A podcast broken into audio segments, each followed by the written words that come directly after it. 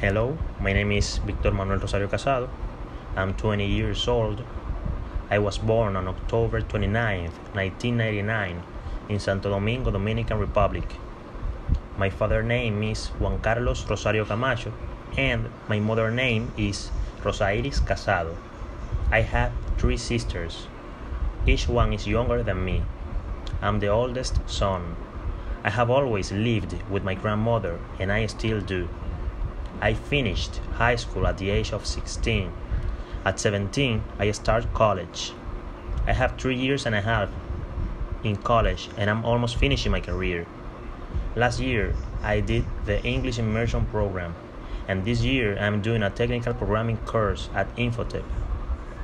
For the end of the year, I hope to have done the technical programming course and to have finished all my career's subjects.